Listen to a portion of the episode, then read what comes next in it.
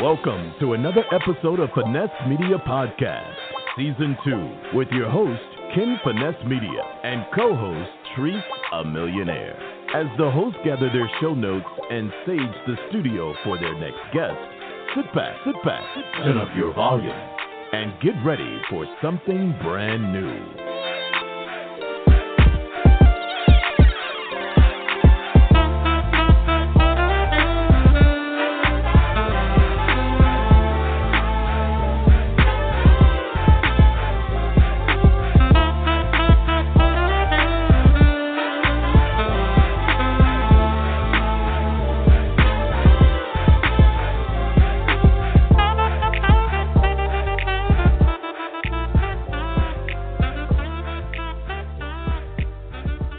That's right. We in the building. Welcome to another episode of Finesse Media Podcast. I'm your host, Ken Finesse Media. I got my co-host, Triceamillionaire, in the building. Trice, what's the deal? Welcome back. Another week. What's up? You already know who it is. It's your girl, Triceamillionaire. Yeah. How y'all doing today? I hope they doing good despite all things, and we continuing to do what we do. And holding it down each and every week on Finesse Media, bringing you people that's finessing the game. So that's what we do. If this is the first time for you, if this is your first time at the rodeo, welcome to the party. But Finesse Media Podcast, Season 2, we holding it down. So make sure you check us out on all of our social media platforms. That's going to be Facebook, Finesse Media LLC. And then if you're checking us out on Instagram, that's at Finesse Media, TikTok, Finesse Media, and then Twitter, at _Finesse Media. Hit us up, and we'll love to hear from you. Let us know how we're doing. Also, each and every week on Finesse Media Podcast, we talk about HBCUs. Myself and co-host Triceamillionaire, we're alumni of HBCUs. So not only that, we just know the importance of an HBCU. So we spotlight HBCUs each and every week. So we'll be doing that later in the episode. And if you want your HBCU to be spotlighted, hit us up, FinesseMediaPodcast@gmail.com. Let us know the HBCU that you want us to spotlight, and then also if you want to come on to talk about your experience at that university, do that. So that's what we're doing. That's how we roll out the show. But we always jump into how things going on each other's end. What's up, this guy in the studio? I guess we remote because of quarantine, but definitely we always in our respective areas. But we got the dog in the building. Therese, how old? Many months? I know that's not Hercules.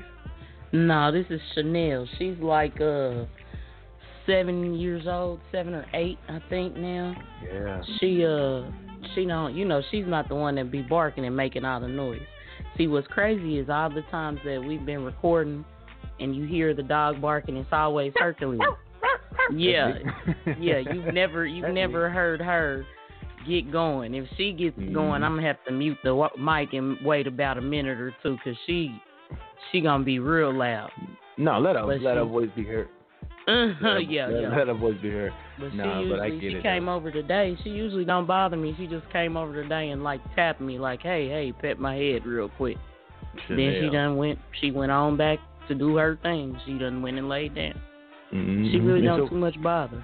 For people that can't see us and they listening, what kind of dog is Chanel?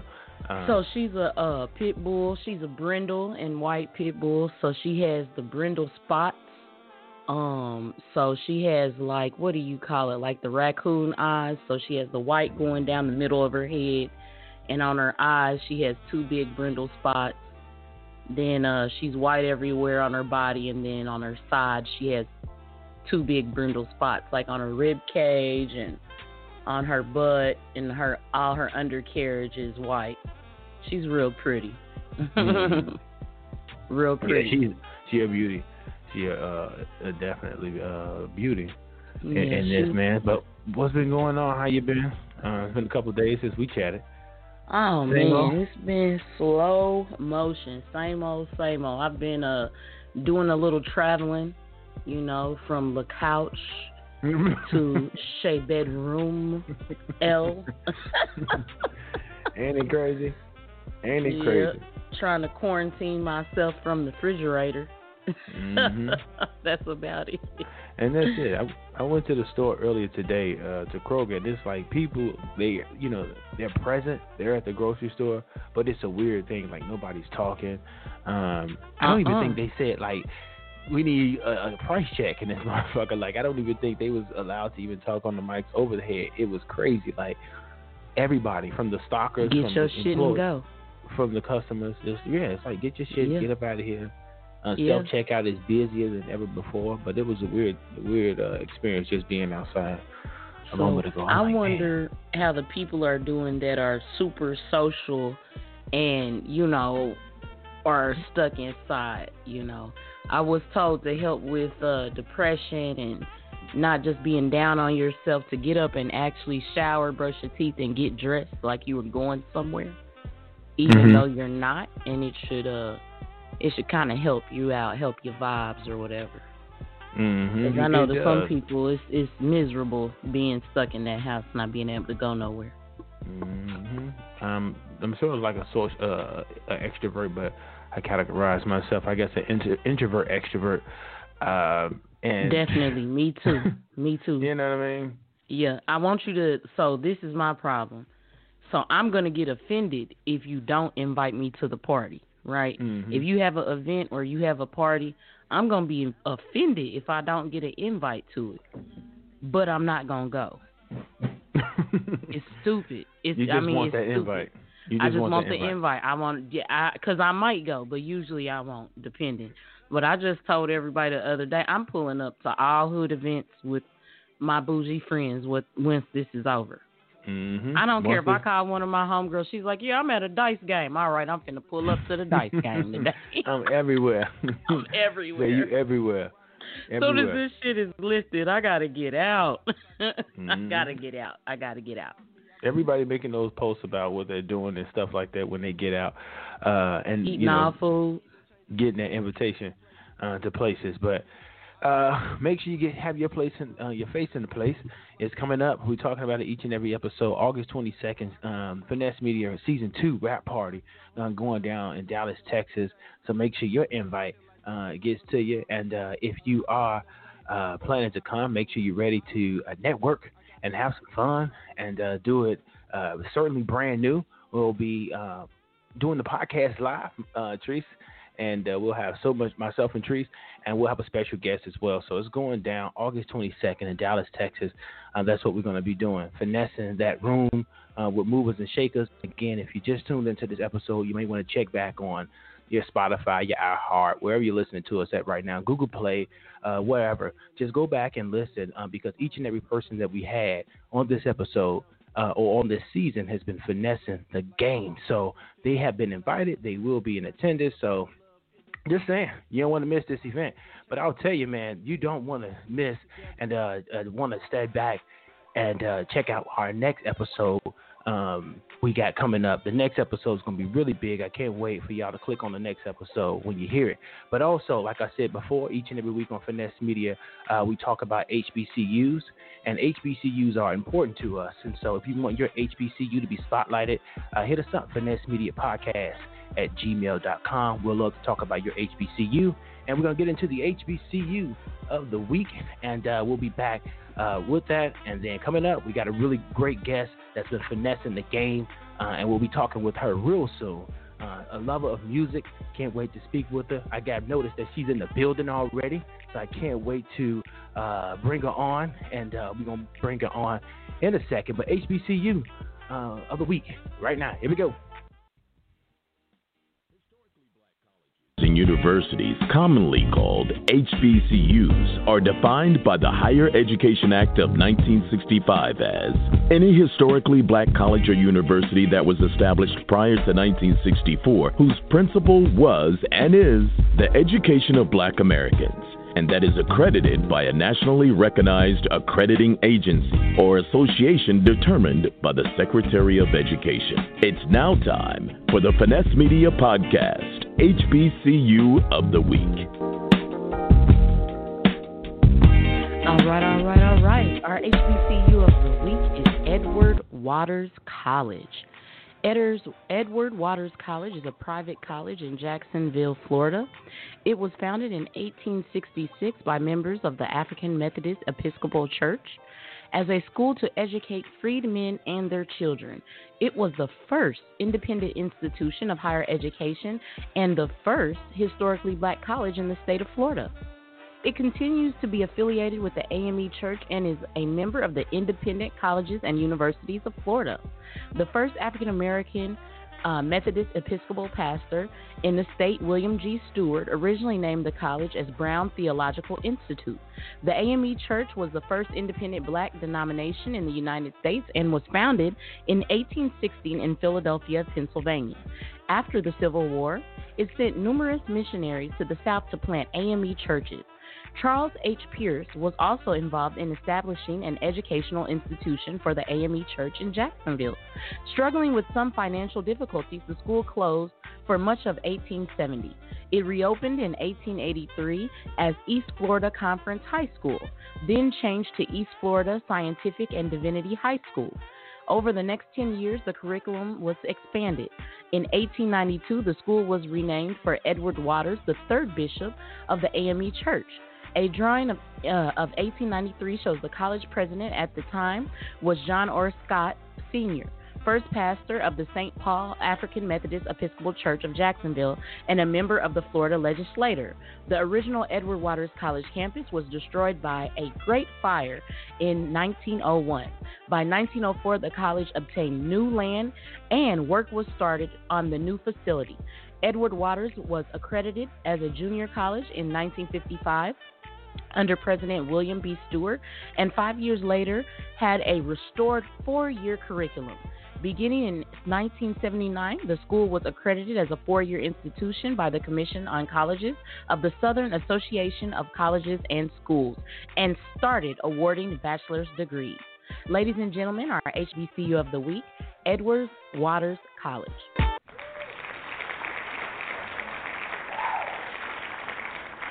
That was Edward Waters College. Thank you for being our HBCU of the week. Thank you, Treece. And each and every week, as mentioned, we talk about HBCU, so it's always important. HBCUs are important to us.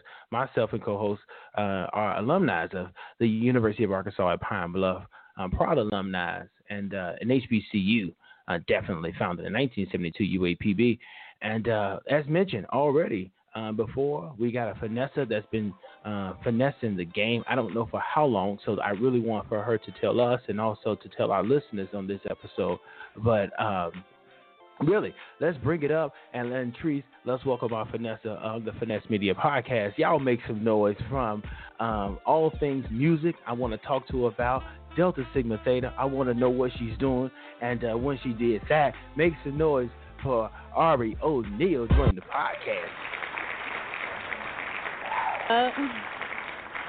What's up, Miss O'Neal? What's up? Not much. Great to be a part of this podcast. I was really excited to get the message from you guys. I'm really excited for today. Yep, and thank you for accepting. And I'll just tell you, say real brief, how I discovered you. My partner, who, if you heard me mention, went to the same university that myself and my co-host Triceamillionaire attended, which is the University of Arkansas at Pine Bluff. But Chris Johnson, shout out to Chris Johnson. He's a finesser, a friend to the show, and he plays trombone. I think with you doing the On the Run tour, which we'll talk about and how that experience was for you later in this episode. Yeah.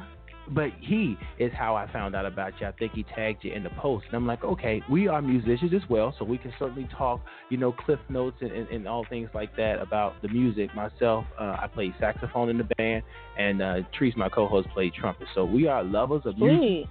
So to have you on, O'Neal Ari is certainly good, and we want to talk about the music and how you got started playing the electric guitar, because that's what I saw you playing. I'm like, yo, she bad as fuck. I got to figure out, what she been doing, and bring on this platform and let her talk about it. So I'll back away and just let our listeners know, who is Ari O'Neal? When did she get started? When did the love for music start, girl?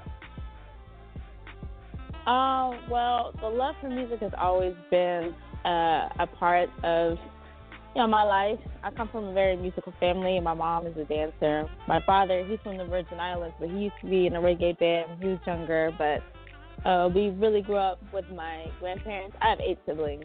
So between my parents and my grandparents raising us, there was always music in the house. My grandmother's a classically trained pianist, and my grandfather just loved to dance. So it was all kinds of music in the house. But I remember riding in the car one day. It was a lot going on in our lives at the time. And we heard the song called Pick Up the Pieces on the radio when I was in the car with my mom. And the rhythm guitar really stuck out to me. So from there, I asked to start lessons. Originally, I wanted to play cello because my grandmother loved classical music, and I loved the way it sounded. But they didn't have that where I went. So I picked up the guitar. My older sister was already playing, but she quit after 2 weeks. So then I just picked it up, and I would practice 4, 5, 6 hours a day, and I was like 10, but I loved it so much. I started on acoustic, and then I went on to electric. Then for a while, I just trained myself, got into Levine School of Music in their jazz program, did a Juilliard jazz camp when I was 16. And then from there, I stayed with Levine, but most of my training came from the club. My guitar teachers have mostly been bass players, and my main teacher, Walter Cosby, he used to play at this restaurant, and he would let me go in there when I was like 14, but it was more of like an adult kind of scene. So from there, I just kept sneaking in and playing, and that's how it's been. That and church. And how old were you? Yeah. How old were you then? When I first started playing in the club, I was 14. Okay. And you grew up where? Yeah. Where did you grow up? I'm from the DMV, born and raised. Okay. All right. Yeah. We got a lot of Baltimore people coming from that area on this podcast. Actually, we just shouted out one of the Finessa from Baltimore, and so that is amazing. And so your love for music has started as very early with the influence of people in your house and in your household.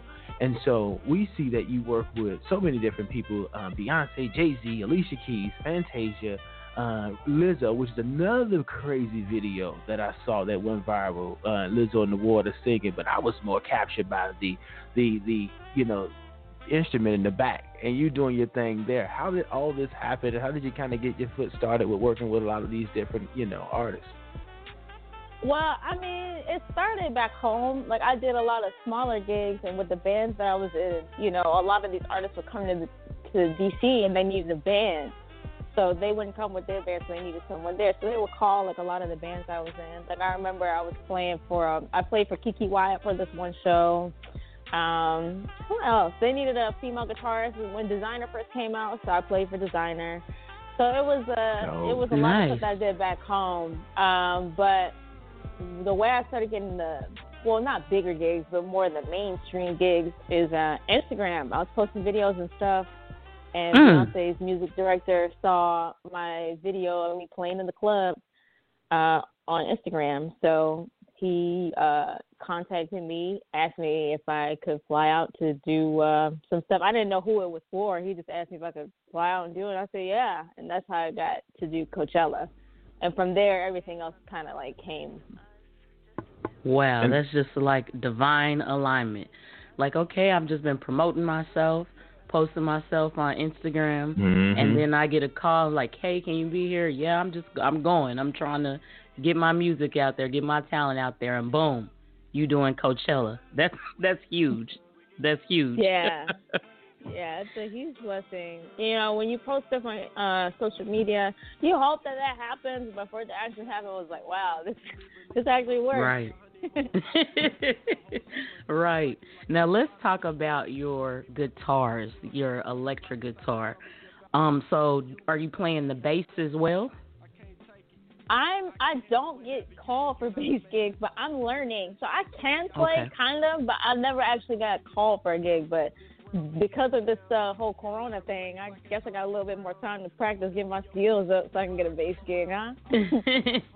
And if you were going to get a bass gig, what type of bass? Are you playing a 5, a 4, or a 6 string? 4. 4? Ooh. I mean, yeah. Like Victor Wooten. Yes, yeah. I love Victor Wooten so much. Me too. 4. Absolutely. Absolutely. Mm-hmm. He's classic. I happened to see him. I was flying through the airport in New York, and he was headed out to a gig, and I ended up seeing him playing at some huge gig he had. But I was going through security, and we were right by each other. And I'm like, damn, I think that's Victor Wooten. I'm like, nah, that couldn't be him. But he's undeniable. And I looked, I said, you're Victor Wooten? He said, yeah. I said, man, I love you. I love you. Yeah. He's phenomenal.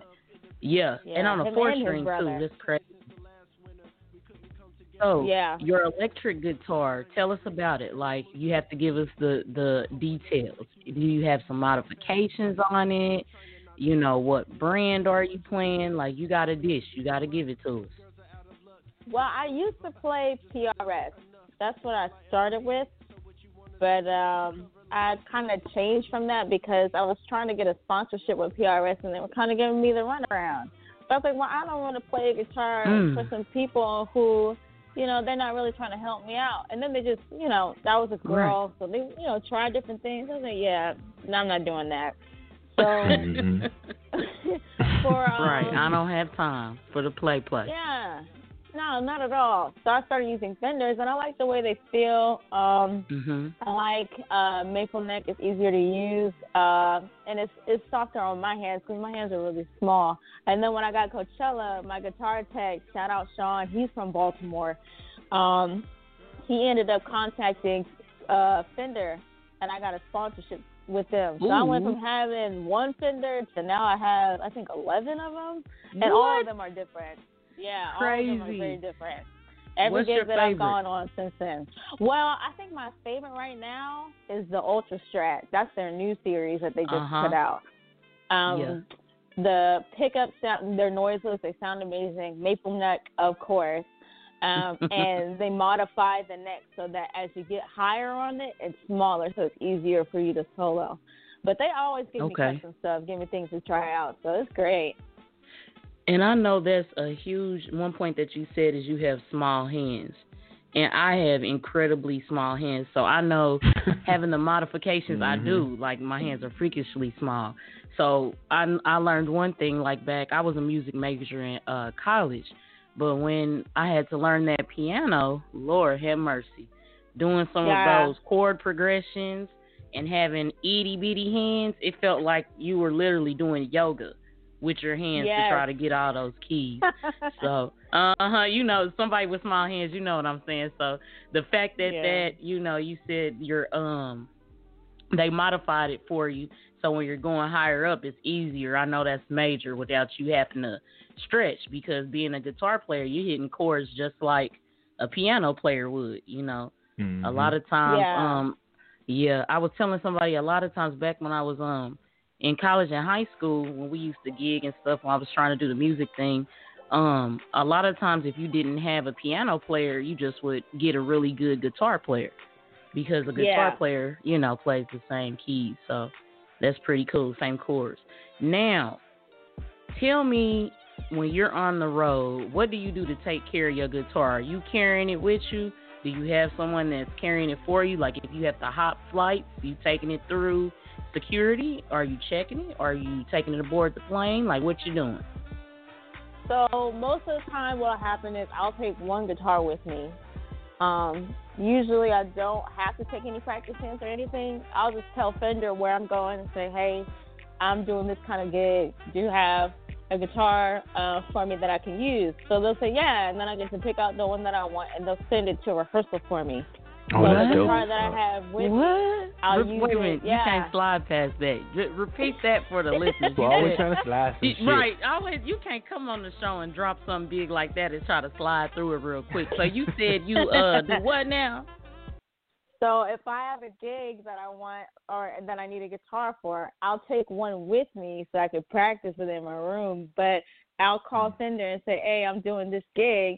I need a guitar. So they'll let me pick out the one that I want, and then they'll just send it to the rehearsal spot. So it's there when I get there. Woo. Oh, my God. Bossy. She's Prince. She's so bossy. She's a female Prince. What? No, let me say that. Fender, I got Coachella. I need about 3 guitars because I want to switch.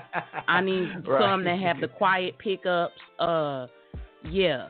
and I have my practice one, and then she shows up. They already got them sitting on the holders and the stands, set up, polished, and ready. Crazy. Mm-hmm. You know what? Crazy. Let me just say that with Fender, and I know I'm glad that it worked out the way that it did. Because if I would have gotten a PRS sponsorship, I know that I wouldn't have gotten this treatment. But at Fender, it's really like a family.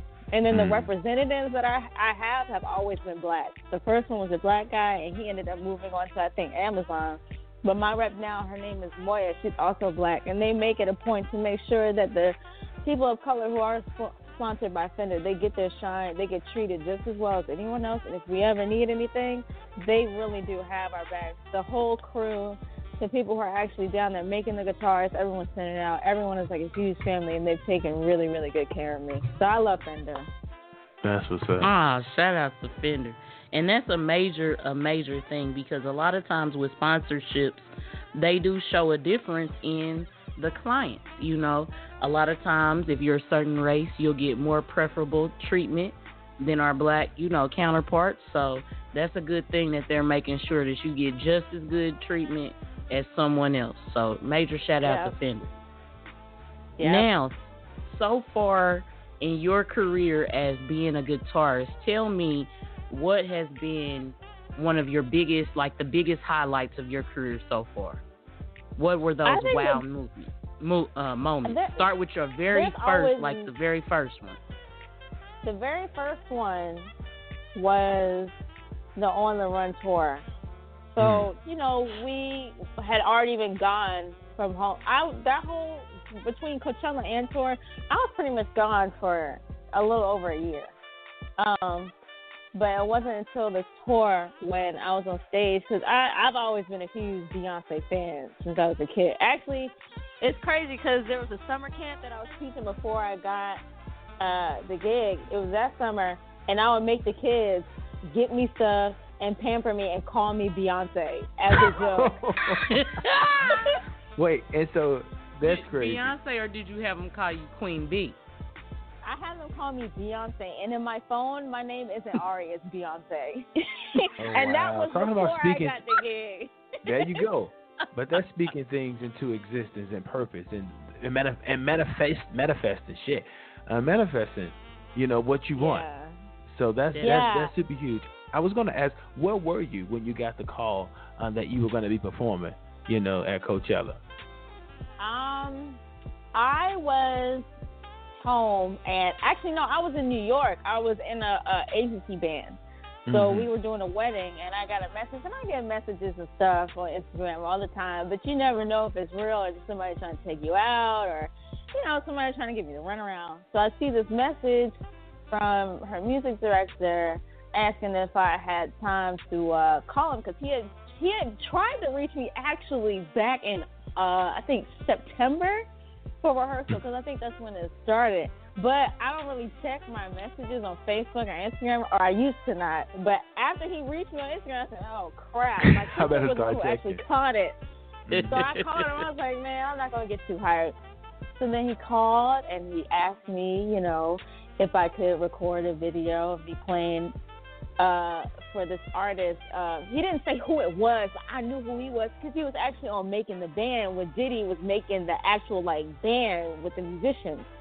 I remember him playing drums, Derek Dixie, and he asked me if I could play a song, send him a video, and send it to him so he could see if he can use me for this gig. Didn't say who it was, but I knew, it's Parkwood, so it could be Chloe and Hallie, it could be anybody. It wasn't until he said, "Can you play Resentment?" that I knew. So I recorded the video that Friday. No, it was Sunday, sent it to him. And on my birthday, December 11th, that's when I got the call that they needed me to fly out at 6 o'clock in the morning to go to L.A. for rehearsal. Ooh, major moves. And then what better birthday gift than that? Right? Oh, yeah. Most definitely. That's the ultimate. What's the best thing you got on your birthday? Shit, a call from Beyonce and a ticket to fly to go practice with her. Yeah. It's no topping that. Yeah. Now, it was definitely great. Definitely dope. Definitely. Now tell me, what new musical skills have you learned in the past, like, 6 months?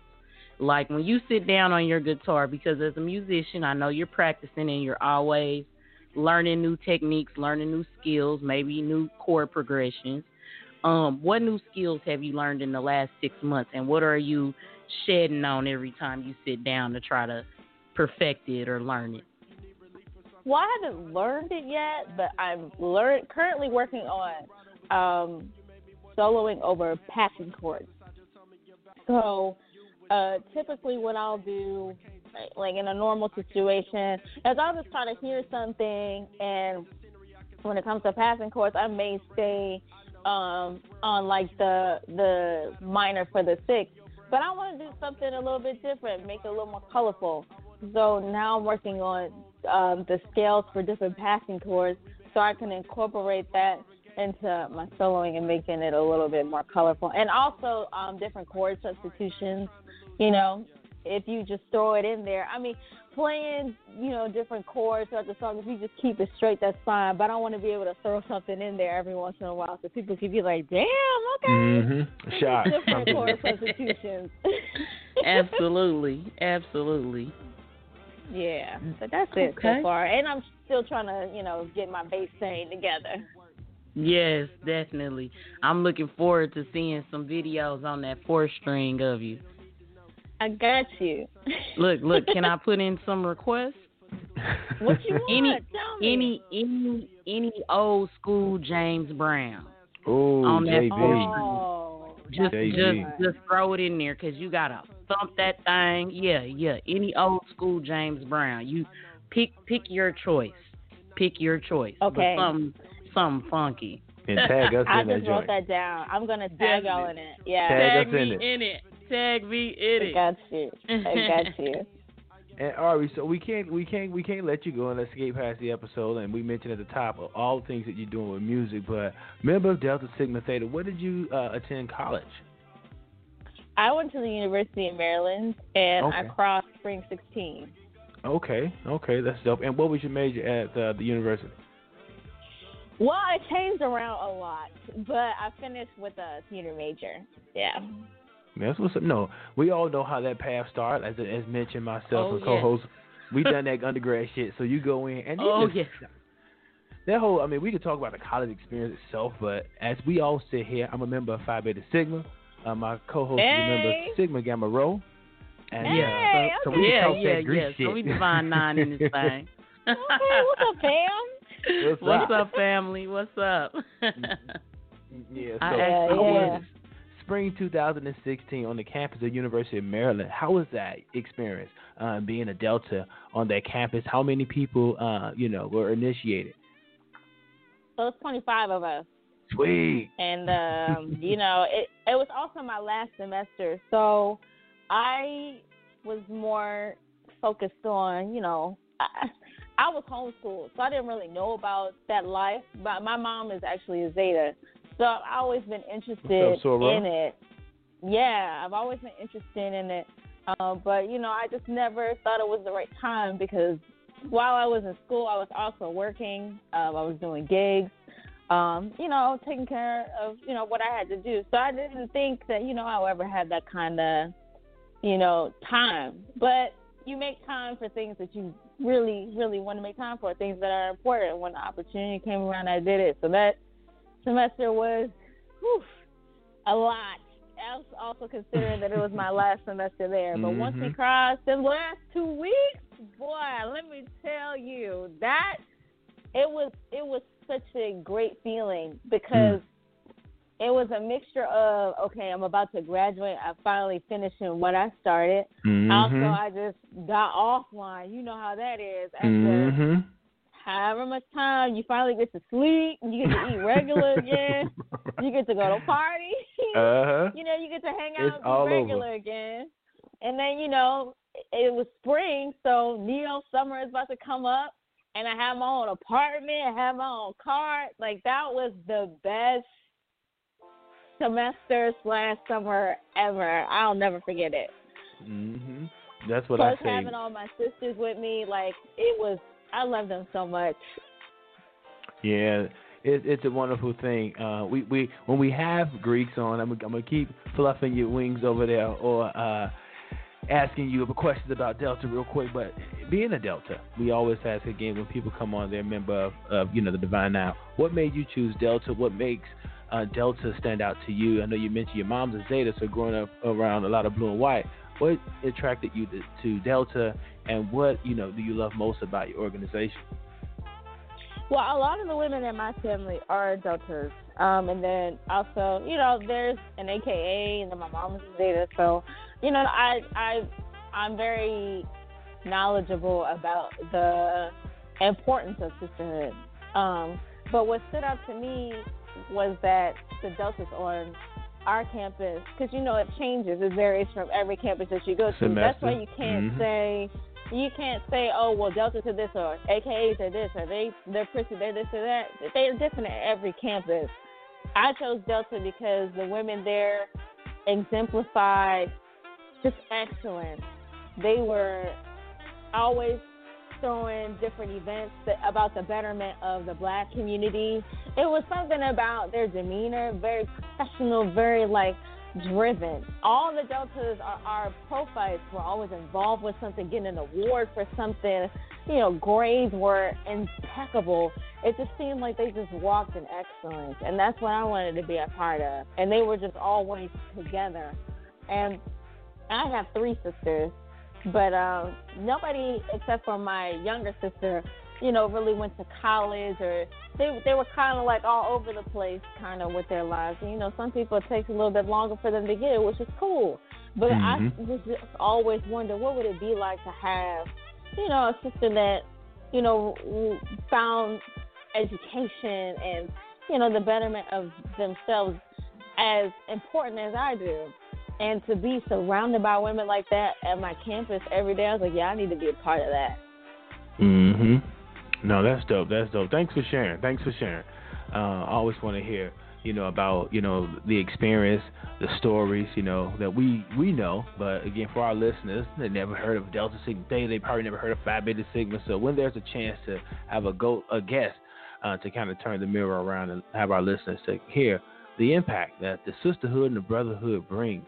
And, again, on the road, I saw some photos and, with other sorors on the run tour, so it's like the sorors and the friends everywhere, finessing the game, doing it right next with you, right next to you. Yes. Yeah, it was a blessing. Absolutely. So tell me one of your favorite moments when you were on the road tour.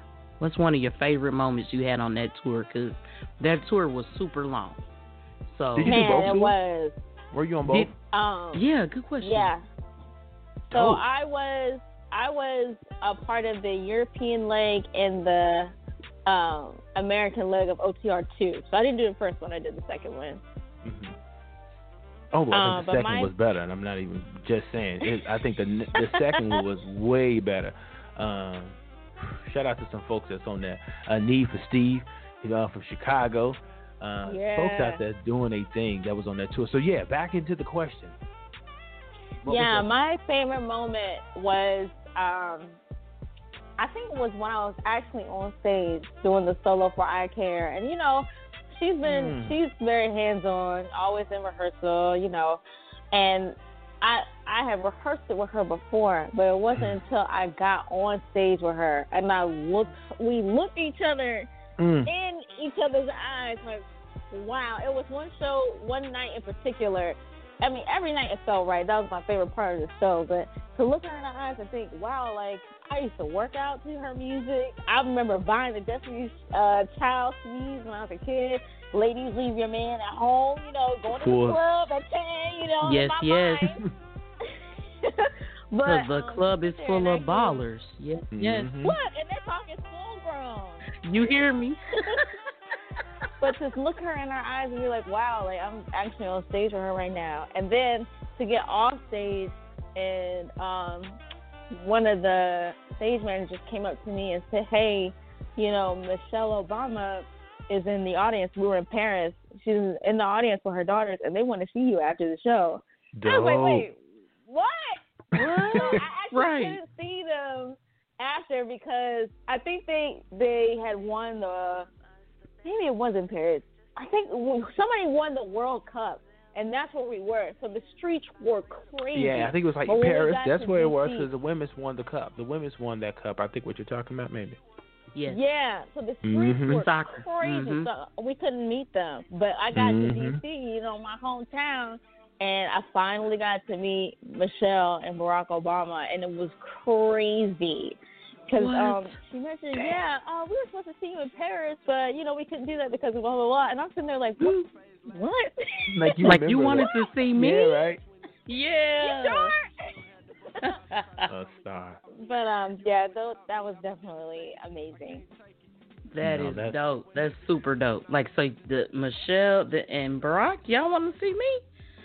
And then the fact that they were just like, hey, we was reaching out trying to see you, but couldn't get to you at that time. But, hey, we getting to you now. That's super dope. Super dope. Wow. That's super amazing.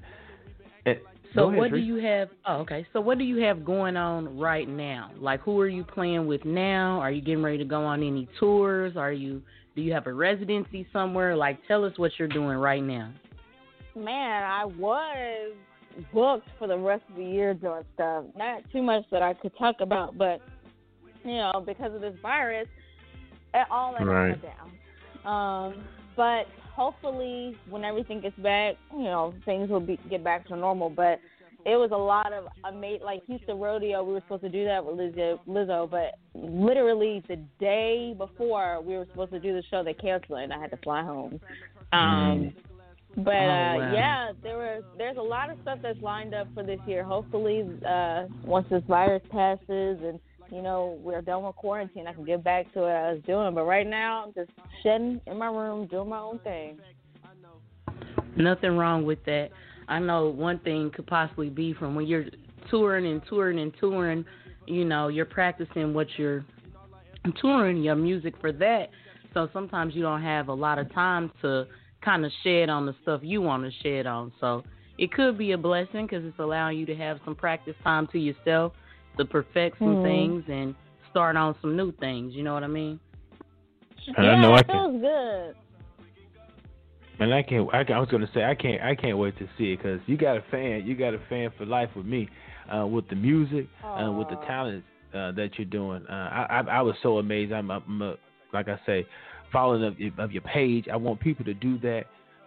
But Ari O'Neal, you've been finessing the game for so long. I want people to follow you and keep up with you. If you can let the folks know how to follow you and so they can stay connected when this thing lifts and you can push out all the things that I know you're set to do.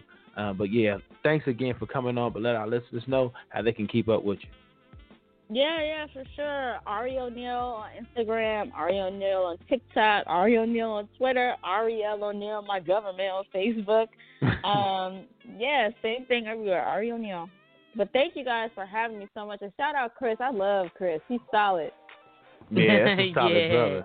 Chris, he's a solid guy. We used to be in a jazz band together, so he been putting in that time on that trombone since undergrad. You know, he always put in the extra effort. He was somebody that would be in those practice rooms when everybody else had went to go do whatever, kick and take a nap. You can hear it. Yeah, and it paid off. Yeah, he's a cool guy too, so that's real cool. I'm thankful that he told us about you so we could get put up on you and, you know, like KB said, you got a fan for life because you cold on that thing. You cold. Mm-hmm.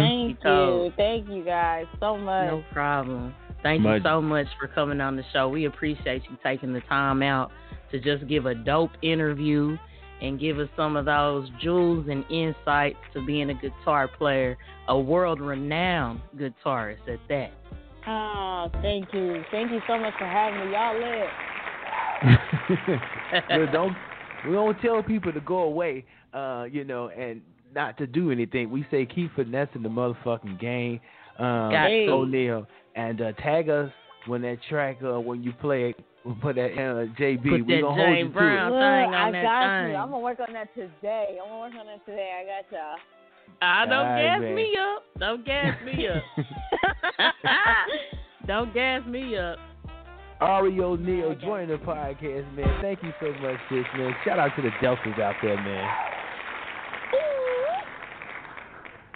That's what's up. Thank you, sis. Thank you, sis. What a good episode. Finesse Media Podcast. Episode. Each and every week we talk to finessers, and Ari O'Neal is definitely a finesser.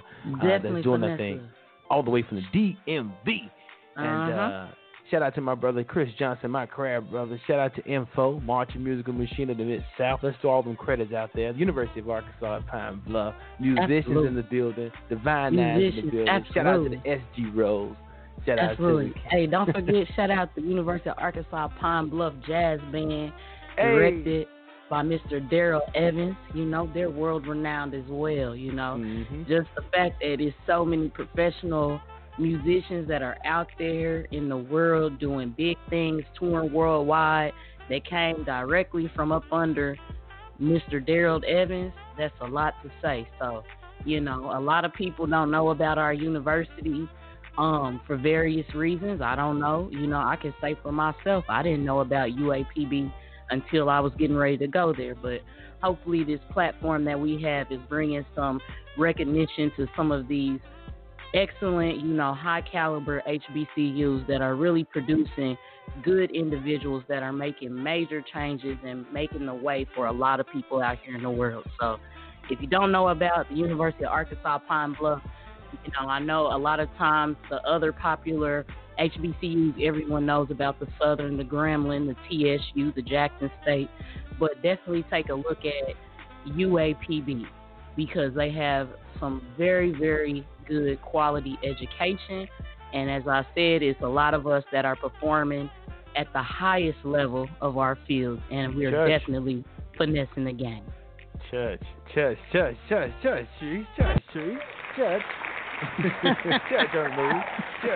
But no, that's real. That's real. Shout out to y'all, man. HBCU. Shout out to Ari O'Neal. Another episode of Finesse Media Season 2 in the can. Check us out. Check the rest of the episodes out. If this is your first time checking us out, follow us on all of our social media platforms. Again, I'm your host, Ken Finesse Media. My co-host, Triceamillionaire, in the building with me. And we out of the building. Because it's another episode wrap, man. Finessing the motherfucking game. Y'all keep doing it out there. We'll see you next week with another episode with something brand new. Peace. Thank you for listening to another episode of Finesse Media Podcast. Make sure that you hit the follow or subscribe button to be notified when new episodes are released. Also, make sure that you are following us on all of our social media pages. Instagram, we are at Finesse Media. Twitter, check us out at _Finesse Media. And on Facebook, Finesse Media LLC. See you next week with something brand new.